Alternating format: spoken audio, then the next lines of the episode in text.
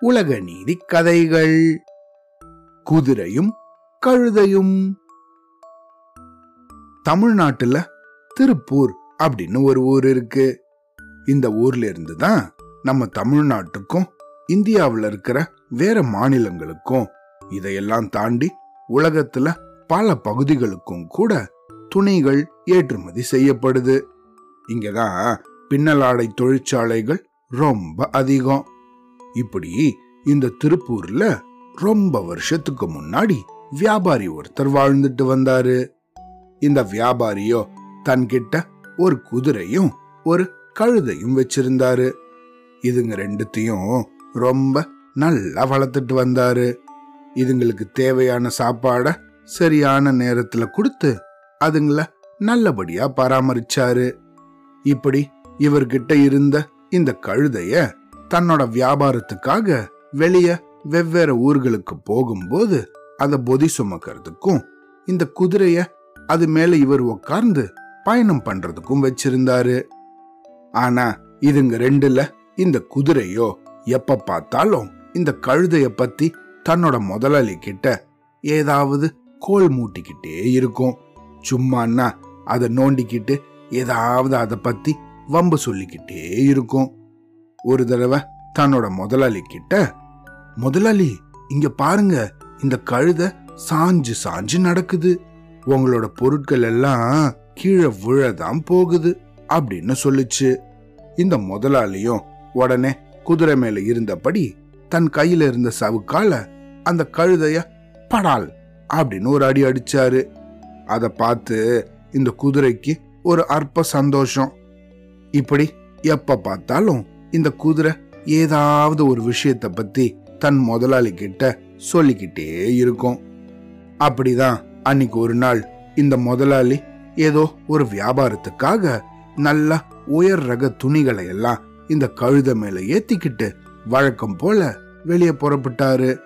அன்னைக்கு வழக்கத்தை விட இந்த பொதி மூட்டைகள்ல கொஞ்சம் அதிகமான சுமையவே ஏத்தினாரு.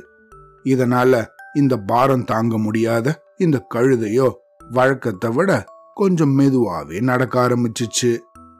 இந்த வியாபாரியும் தன்னோட குதிரை மேல உக்காந்து பொறுமையாக தன்னோட பயணத்தை மேற்கொண்டாரு.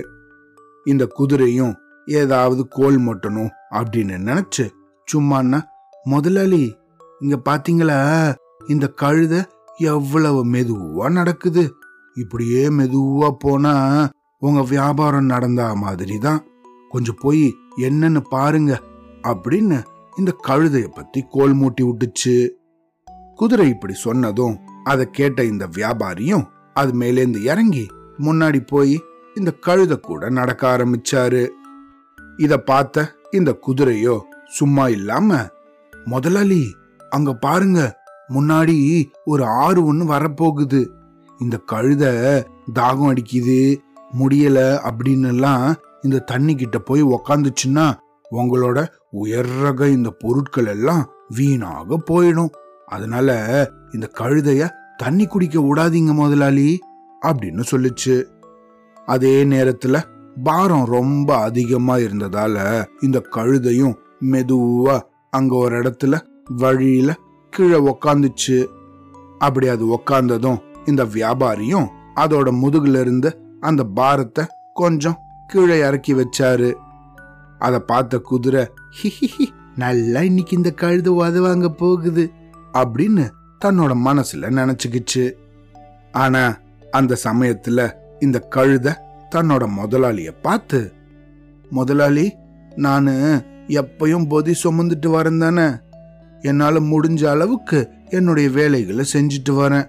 ஆனா இன்னைக்கு நீங்க ரொம்ப முக்கியமான பொருட்களை எல்லாம் எடுத்துட்டு போறீங்கன்னு நினைக்கிறேன். என்னோட உயரம் கம்மியா இருக்குதானே இந்த ஆத்து மேல நடந்து போகும்போது இது நனைஞ்சாலும் நனைஞ்சிடும் அதனால உயரம் அதிகமா இருக்க இந்த குதிரை மேல உங்களோட மூட்டைகளை ஏத்திக்கோங்க. அந்த பக்கம் தாண்டி வந்ததும் நான் வேணா எடுத்துக்கிறேன் முதலாளி அப்படின்னு சொல்லிச்சு. இந்த கழுதை இப்படி சொன்னதும் அதுல இருந்த உண்மையை உணர்ந்த இந்த முதலாளியும் அடடா இதுவும் சரியான யோசனையா இருக்கே. கழுதையே உன்னுடைய இந்த யோசனைக்கு நன்றி. அப்படியே செய்யன அப்படின்னு சொல்லி அதுகிட்ட இருந்து இந்த எல்லா பாரத்தையும் எடுத்து சும்மா நின்னுகிட்டு இருந்த இந்த குதிரை முதுகுல ஏத்தினாரு. அது மேல ஏத்திட்டு ரெண்டு தட்டு தட்டி விட்டு ஏ குதிரையே இந்த பொருட்களை எல்லாம் ஆற்ற கடந்து பத்திரமாக எடுத்துட்டு வா. சரியா? எப்பயும் இந்த கழுதை தான் இதையெல்லாம் செய்யும். நீ ஒழுங்கா இந்த வேலையை பண்ணணும் அப்படின்னு இதுகிட்ட சொன்னாரு. கொஞ்ச நேரத்துல எல்லாம் எந்த ஒரு ஆபத்தும் இல்லாம இந்த ஆற்றை கடந்து இந்த பொருட்களை எல்லாம் எடுத்துட்டு வந்துச்சு குதிரை. அதை பார்த்த முதலாளியோ ஆஹ இனிமே முக்கியமான மூட்டைகளை எல்லாம் நீ தான் சுமந்துட்டு வர போற அப்படின்னு இந்த குதிரைய பார்த்து சொன்னாரு. இத கேட்டாதுவோ ஆஹா வாயை வச்சுக்கிட்டு சும்மா இல்லாம இந்த கழுதையை நம்ம கோல் மூட்டி விட்டதுக்கு கடைசியில இந்த பொதியெல்லாம் நம்ம முதுகுலே வந்து சேர்ந்துடுச்சே அப்படின்னு நினைச்சு ரொம்ப வருத்தப்பட்டுச்சு. இததான் உலக நீதி பாடல்கள்லையும் போக விட்டு புறஞ்சொல்லி திரிய வேண்டாம் அப்படின்னு சொல்லியிருக்காங்க. அதாவது நம்ம கூடவே இருக்கிற ஒருத்தங்கள பத்தி அவங்க நம்ம பக்கத்துல இல்லாத போது அவங்கள பத்தி இல்லாததையும் பொல்லாததையும் யார்கிட்டையும் சொல்லக்கூடாது. எப்பையும் நம்மள நண்பர்களாக மதிச்சு நம்ம கூட நம்மள நம்பி இருக்கவங்கள ஏமாத்தவே கூடாது. சரியா? அவ்வளோதான்.